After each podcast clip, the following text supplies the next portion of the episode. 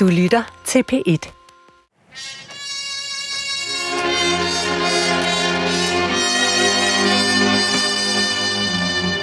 чего начинается Родина? С картинки в твоем... Brita, har du set den øh, russiske spionfilm, som hedder Skjoldet og Sværet? kommer sådan en rigtig journalistsvar. Jeg har set sådan lidt uddrag af den. Hvad er det for en film? Ja, det er jo øh, en, som øh, altså, handler om at spionere bag fjendens linjer øh, mod nazisterne. Og selvfølgelig med den sovjetiske helt i en øh, fremtrædende rolle. Og jeg spørger dig jo, fordi er der en, der har set den hele, igen og igen, så er det Vladimir Putin. Han var øh, 16 år gammel, da han så den her spionfilm, som øh, gjorde et kæmpemæssigt indtryk på den her store teenage-knægt fra øh, St. Petersborg. Hvad er det ved skjoldet og sværet, som fascinerer den her 16-årige Vladimir Putin så meget? Ja, det har han jo så fortalt senere i en selvbiografi, hvor han siger, det der fascinerede mig mest, det var, at en mands indsats kunne opnå det, som hele hære ikke kunne. Altså en spion kunne bestemme skæbne for tusindvis af mennesker. Og det lyder jo som sådan en rigtig øh, drengedrøm, måske. Han kom jo til det. Jamen, for over 140 millioner russere, hvor skulle de egentlig høre til henne? I begyndelsen af hans periode kunne han jo godt have holdt fast ved, at det var et mere vestvendt Rusland. For millioner af ukrainere, hvilket liv vælter dem? Ja, for os og for helt kloden. Что где-то в шкафу мы нашли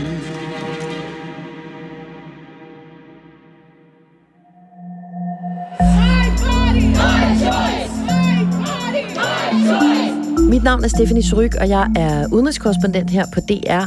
Det vi ser er et militært angreb på en fredelig og på en fri og på en suveræn nation. Sammen med en håndfuld af mine kolleger rundt om i verden, så vil jeg altså bruge sommeren og den her særudgave udsyn til at forsøge at forstå fem af de mest interessante og magtfulde verdensledere. In order to make America great and glorious again, That's why I'm running for re-election. Vi vil nemlig prøve at se verden sådan, som de ser den. The greatest challenge yet to President Putin's authority. Forstå de udfordringer, som de står overfor, og som kommer til at forme vores fremtid.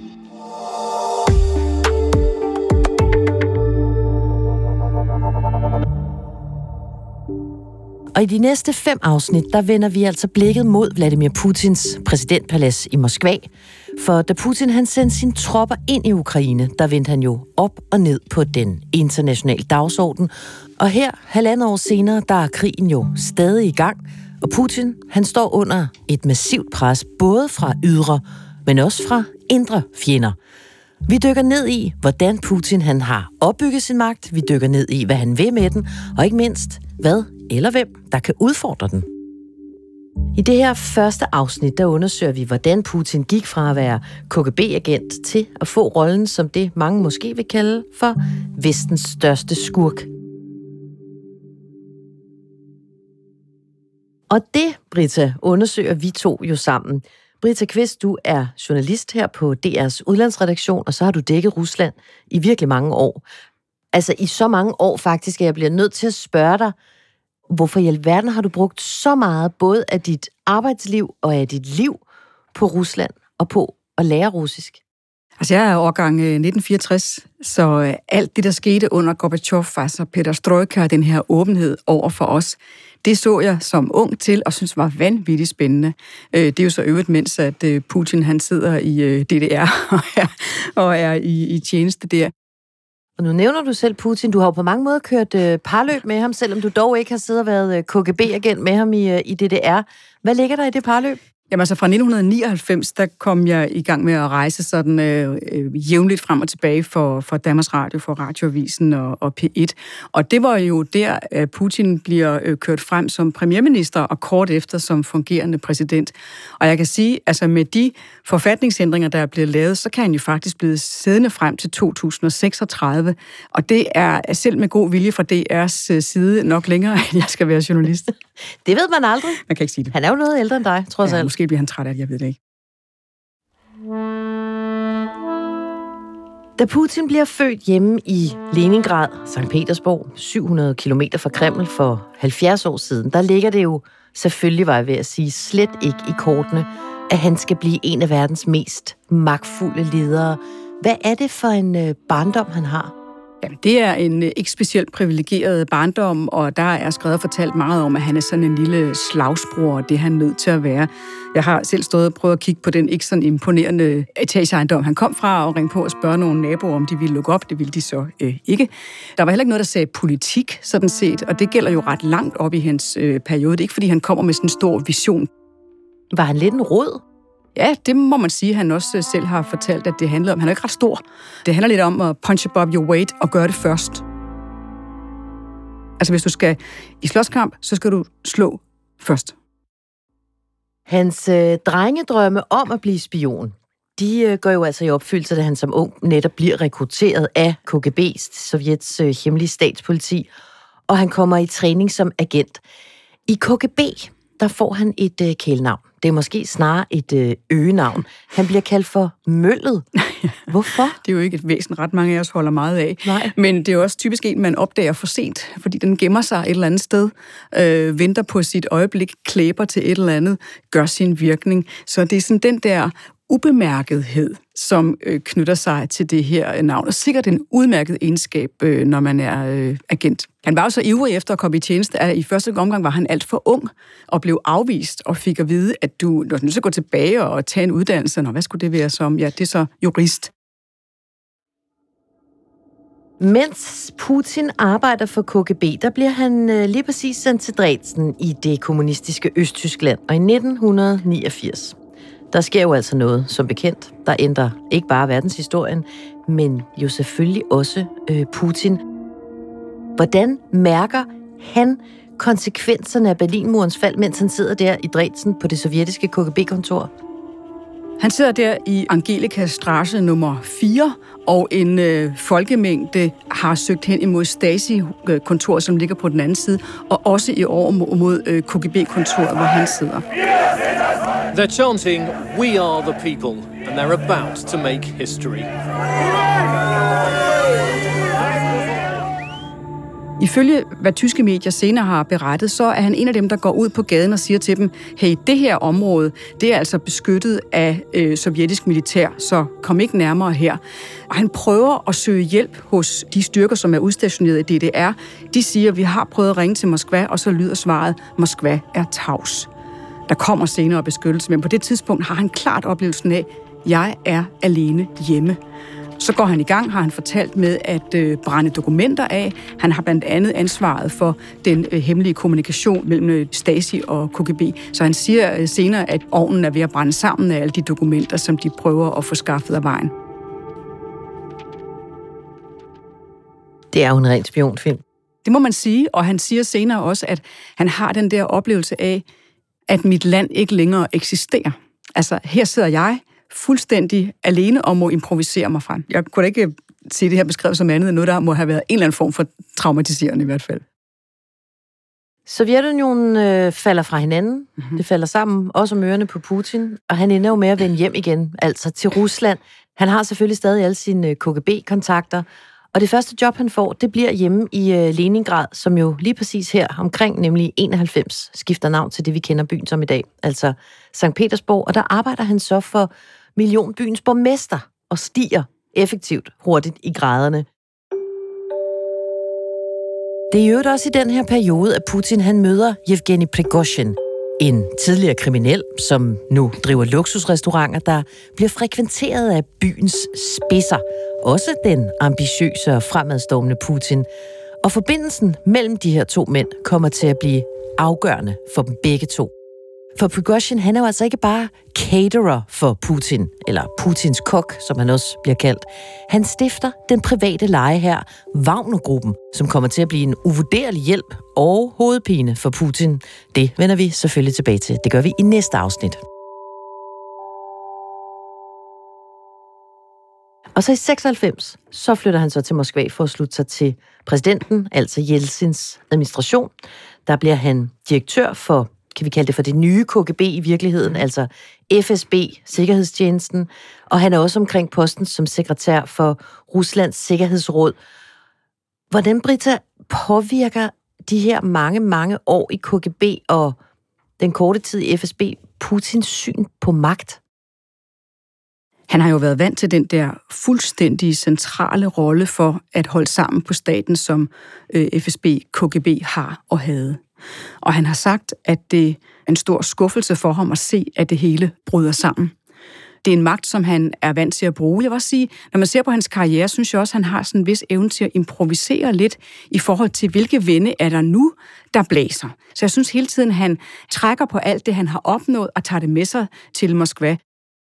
I sommeren 99, der øh, fortsætter Putins vej mod tænderne. Han bliver premierminister for Boris Jeltsin, Og så øh, knap et halvt år senere, på årtusindets sidste dag, nemlig øh, nytårsaften 1999, der sker der jo noget, som øh, får verdenshistorisk betydning. Jeltsin holder sin traditionsrige nytårstale, som alle russere sidder og ser nytårsaften. Det er jo simpelthen det største. Og siger, at han går af. Уходя в отставку, я подписал указ о возложении og så siger han, øh, hvorfor skal jeg stå i vejen for dette? Der er jo allerede udnævnt en efterfølger, den her energiske, dygtige, unge øh, mand. Og det er jo Vladimir Putin, som så bliver fungerende præsident simpelthen fra den dag. Så nu står vi altså på øh, indgangen til et nyt årtusind med en ung, ny russisk præsident på posten. Og i Putins øh, første år som præsident, der møder han øh, flere gange George Bush, USA's daværende præsident, og Bush erklærer lige frem, at han stoler på Putin, også selvom Rusland øh, blandt andet udvikler atomteknologi. Og Bush inviterer lige frem Putin på besøg på sin ranch i Texas. I looked the man in the eye. I found it to be very straightforward and trustworthy. Uh, we had a very good dialogue. I was able to um, get a sense of his soul. Er der varme følelser sådan generelt mellem Putin og de vestlige ledere på det her tidspunkt? Altså, der er mange, der siger, at der findes ikke venner i politik. Men der findes et ønske om, at nu skal vi have nogle mere normale relationer til Rusland og til den her nye mand. Så han bliver set som sådan den nye begyndelse. Han taler i den tyske forbundsdag på tysk. Han bliver sådan et, et håb om, at nu skal der komme et andet, mere normalt forhold til den her tidligere øh, supermagt. Men der sker jo også ting i de her år, som viser en helt anden side af Putin. Efter bare et år på posten, så ryger Putin ud i sin første store krise. En seddel fundet på en af de omkomne besætningsmedlemmer på den russiske ubåd Kursk viser, at en del af besætningen overlevede et stykke tid efter den eksplosion, der dræbte hovedparten af søfolkene og sænkede ubåden. Det er sommeren 2000, og ubåden Kursk, den øh, får ulykker og det ender jo med, at 118 russiske mænd, de dør på bunden af Barentshavet. Vi er 23 i alt, skriver kaptajnen og fortsætter. Vi har ingen mulighed for at komme op. Jeg famler i blinde. Britta, du var i Moskva, da udredningen af ulykken var i gang. Hvorfor var Kursk så stor en øh, politisk katastrofe for Putin? Kursk var den nyeste ubåd for den russiske flåde. Katastrofen blev fortiget og løjet om af flådens ledelse. De pårørende stod og sagde, hvad sker der? Øh, fortæl os det. Og Putin var dage om at reagere. Så endelig møder han op og mødes med de øh, pårørende, og de skælder ud. Altså, og øh, siger, at han er inkompetent. De er rasende. Det slipper man ikke særlig godt fra. Og det kan være, at han var uerfaren, det kan være, at han var dårligt rådgivet, men jeg tror, de fleste statsledere vil sige i dag, hvis der er brand, hvis der er ulykke, hvis der er hvad som helst, så vis dit ansigt. Øh, alt andet virker kynisk. Og så var der også alle grunde til, at det skete, og bortforklaringer om, at den var nok sejlet ind i et eller andet, måske et NATO-fartøj og alverdens vrøvl, som ikke var rigtigt. Sagen får jo ekstremt meget omtale, mm. også i, øh, i vestlige medier, blandt andet fordi øh, den russiske flåde jo ikke kan gennemføre en effektiv redningsmission, og fordi Putin i de afgørende timer jo nægter at tage imod international hjælp, blandt andet fra NATO, Måske fordi han ikke vil have NATO i nærheden af russiske militære hemmeligheder, måske fordi han vil bevise, at hans Rusland kan klare sig selv. Øh, vi ved det ikke, men vi ved, at der var 23 mænd, der havde overlevet Mm. eksplosionerne i Kursk, og de ender med at dø, fordi hjælpen ikke når frem. Da CNN's vært Larry King spørger ind til episoden, Vladimir Putin. Vladimir Putin der er Putin en mand af meget få ord. Tell me, what happened with the submarine? Don't know. Ja, han siger, den sank. Da Larry King spørger, hvad skete der med Kursk? Hvad skete der med Kursk? Den sank. Det kunne måske øh, lyde uempatisk, men nu skal vi jo prøve at se verden med Putins øjne. Hvad mener han med den sank? Hvis du nu forestiller dig en politiker, som bliver spurgt om noget af en journalist, som stiller sit spørgsmål på en måde, der gør, at man kan give sådan et rigtigt ala svar i Folketingets spørgetid svar. Den sank. Nu har jeg svaret på dit spørgsmål, ikke? Så er det jo på en måde det, han gør. Ikke? Altså, resten af forklaringen, den kommer sådan set ikke dig ved. Men det kan jo ikke andet end opfattes som ret brutalt og som en form for altså sådan nærmest sådan sort humor. Hvornår går det op for russerne og resten af verden, at øh, man nok kommer til at se Putin i længere tid på sin post, end man har set hans øh, forgængere? Ja, så første gang bliver han jo øh, valgt i 2000, det gør han også i 2004, og allerede på det tidspunkt, der har han en rimelig godt greb om medierne og om, hvordan man fører sådan en, en valgkamp, uden at det bliver alt for spændende. Men så kommer jo, man så må sige, problemet, og det blev vidderligt omtalt som 2008-problemet i, i russisk presse. Ifølge forfatningen må man ikke vælges tre gange i træk. Og hvad så? Havde han tænkt sig at blæse på forfatningen? Måske kunne man have gjort det i en eller anden form og sagt, hvad ved jeg, begrundelse for det. Nej, det ville han så alligevel ikke. Det var vigtigt, at på papiret, så så det rigtigt ud. Og så er det, man laver den manøvre, at her er min gode ven, Dmitri Medvedev, ham tager I, og de kaldte sig en tandem. Altså to kommer kørende på samme cykel. Man kan så sige, at det kunne godt se ud, som om det faktisk stadigvæk var Putin, der sad forrest på cyklen, nu i rollen som premierminister, som ellers ikke er en særlig magtfuld rolle. Og det var der bestemt mange, som synes var lige beregnende nok, da han så året efter kom tilbage som præsident. Så okay, ja, tre perioder i træk, men hvor længe skal vi egentlig kigge på dig? I de år, hvor Putin jo altså ikke officielt er, er præsident, der øh, bliver han jo af mange betragtet som Ruslands øh, reelle leder. Og det fører ham vidt omkring. Blandt andet er han jo altså på officielt besøg i Danmark. Og det øh, fører ham hele vejen til øh, grøften i Tivoli, hvor han drikker fadøl med Danmarks daværende statsminister, øh, Lars Løkke Rasmussen. Og ved du hvad, Brita, vi kan gisne og gætte på, hvor hyggeligt de to havde det. Men jeg synes, vi skal ringe til Lars Løkke Rasmussen, som jo i mellemtiden er blevet udenrigsminister, og høre, hvordan besøget grøften med Putin egentlig var. Er du med på den? Ja. Vi finder ham. Hej Lars Løkke Rasmussen, tak fordi du vil være med. Meget gerne. Jeg kan forstå, at vi har fanget dig ude i lufthavnen. Det er rigtigt, jeg er på vej til Storbritannien. Det er godt, som en sand udenrigsminister. Hør engang, Britta Kvist og jeg, vi sidder lige præcis her øh, og diskuterer, hvordan det egentlig er at øh, være i grøften med, øh, med Putin. Fortæl engang, hvorfor du valgte at tage ham med lige derind. Det var egentlig en helt oprindelig aftale, fordi da Putin kom på besøg, var meningen, at han skulle være en hel dag, og han skulle overnatte, og så skulle han videre til Oslo øh, dagen efter. Og så skete der nogle ting, øh, der gjorde, at han var nødt til at rejse hjem. Jeg tror, det var øh, efter min bedste hukommelse, tsunamien i Japan, der gjorde, at verdensmesterskab i et eller andet blev flyttet til Rusland. Og derfor skulle han rejse ud allerede samme aften, og, og, og det vil sige, at det der aftenarrangement, som inkluderede øh, Tivoli, det var blevet aflyst. Da vi var hos dronningen, der var stemningen en lille smule anspændt. Dronningen er jo dygtig til at tale med alle, men det, men det flød ikke så meget naturligt. Øh, og så sådan ren, øh, hvad skal man kalde det, øh, optøning, så sagde jeg, jeg havde talt med, med premierminister Putin om, at vi skulle i Tivoli, øh, men det blev desværre aflyst sådan og sådan og sådan. Og da vi så kom ned i bilen, så sagde han, at det der Tivoli, hvis vi nu korter den der middag øh, ned, så kan vi måske alligevel nå Tivoli. Og så blev vi enige om, det, det skulle vi, og derfor var det fremstod det uplanlagt, øh, og der blev ringet ned til Lars Lips, der sagde, at de kommer alligevel, og så tog vi derned. Øh, og det var sådan set en udmærket oplevelse. Okay, så altså, Tivoli bliver ringet op og, og spurgt, om de lige kan skaffe et bord i grøften til Putin og dig. Ej, jeg ved ikke, om de blev spurgt, om de kunne skaffe et, et bord i grøften. Jeg tror bare, de blev ringet op og sagt, at de kommer alligevel. Øh, og så kom vi så med meget kort varsel og gik en tur gennem Tivoli, og så faldt det bare naturligt at slutte ved, øh, ved grøften. Lod han til Og at hygge var- sig der? Jamen, det var en god, altså det må jeg sige, isoleret, og det kan jo være svært og farligt at indrømme nu, men det var isoleret set en god oplevelse, fordi vi sad der, det var hen på aftenen, jeg tror, vi fik to øl øh, hver, øh, det gik over tid, altså Tivoli lukker omkring ørerne på os, og hvor Putin ellers skulle være fløjet ud af København øh, for at nå til Oslo ved, ved, ved 20-tiden, så tror jeg, at den for hans vedkommende blev omkring midnat.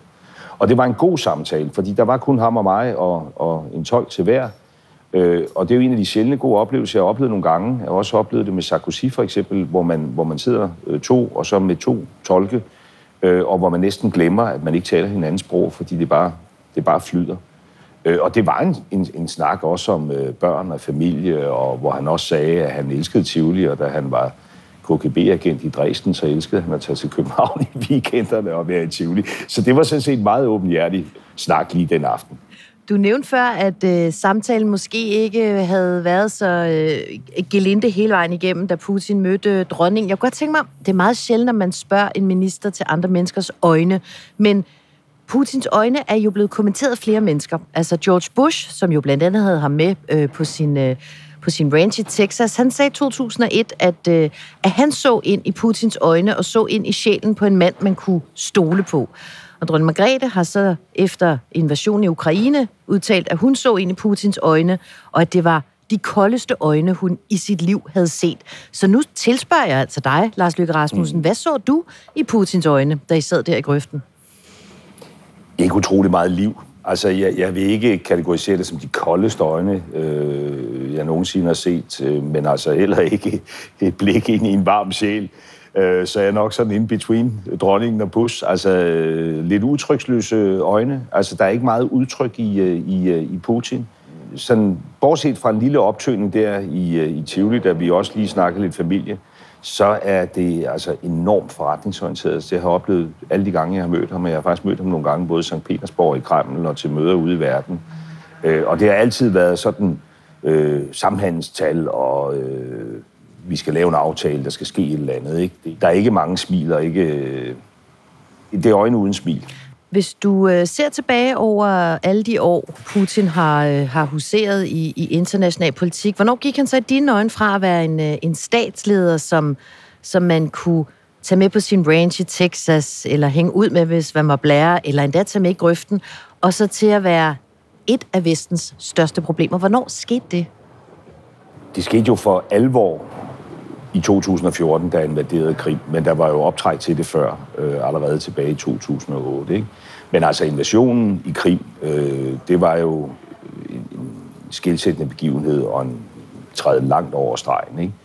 Øh, og så jo i forbindelse med ændringer i den russiske forfatning, der muliggjorde, at han kunne komme tilbage og i øvrigt også blive siddende, om ikke til evig tid, så i, øh, i mange, mange år det er jo også et klart signal. Altså jeg kan huske, at Angela Merkel engang sagde til mig, at når folkevalgte ledere begynder at bygge paladser til dem selv, så har man passeret altså en streg, og så skal man holde øje med dem. Ikke? Og det er jo den udvikling, som, som Putin personificerer. Tusind tak, Lars Løkke Rasmussen, og god øh, flyvetur til London. Jo, tak skal du have. Hej. Det var sjovt med de øjne, synes du ikke, Britta? Ja, de, øh, de går igen. Ja, og så en mand som Lars Løkke, der har mødt så mange mennesker, mm. og jeg har rejst efter Lars Lykke i et utal af lande, et utal af sammenhænge. Og er der en ting, han er god til, så er det at skabe forbindelser til mennesker. Og når han så siger, at ikke engang han kan læse Putin. Men jeg tror, at øh, Putin ville smile indvendigt, når han hører Lars Løkke Rasmussen sige det her, fordi det er perfekt. Altså, han skal være svær at læse, og god til at hele tiden få os til at gætte, hvad gør han nu, hvad gør han nu, hvad gør han nu. Det sker igen og igen. Det måske er det et uh, agent-talent, uh, men det er meget sigende. Det er møllet. Det er møllet, og der er magt i at kunne det. Mm. Hvis vi skal prøve at samle op, den vigtigste byggeklods i historien om, hvordan Putin blev den Putin, vi kender, hvad er det? Det helt store billede er, at det Sovjetunionen, han er vokset op i, det han har gjort karriere i, det betyder rigtig meget for hans øh, plan videre frem. Når han siger, at Sovjetunionens kollaps var en katastrofe, så er det ikke bare lyrik eller en øh, vemod bemærkning. Det mener han faktisk, og det skal ikke blive stående sådan. Og det er det traume, politiske traume, det, ja. han øh, prøver at rette op på nu. Sådan bruger han det i hvert fald. Og den vigtigste byggeklods i historien om Putins forhold til magt, er det så i virkeligheden det uaflæselige ansigt? Ja, det tror jeg. Og så evnen til at pludselig gribe muligheden hvor andre måske tænkte, ah, det gør han da nok ikke. Det vil da ikke være rationelt. Haps, så gør han det alligevel men vi øver os i at se verden med, øh, med Putins øjne, og det fortsætter vi jo med i næste afsnit, Britta, fordi hvad Putin egentlig vil med Ukraine og al den her magt, han jo har sat sig så tungt på, det kommer vi til at tale videre om, når vi skal se nærmere på Putins øh, storstilede drømme om et øh, russisk imperium. Er du med på det? Helt bestemt. Genialt. Det er jo altså øh, Udsyn Sommer Special. Mit navn det er Stephanie Suryk. Husk, at alle afsnittene i den her serie om Putin, de ligger allerede klar til jer i det her lyd.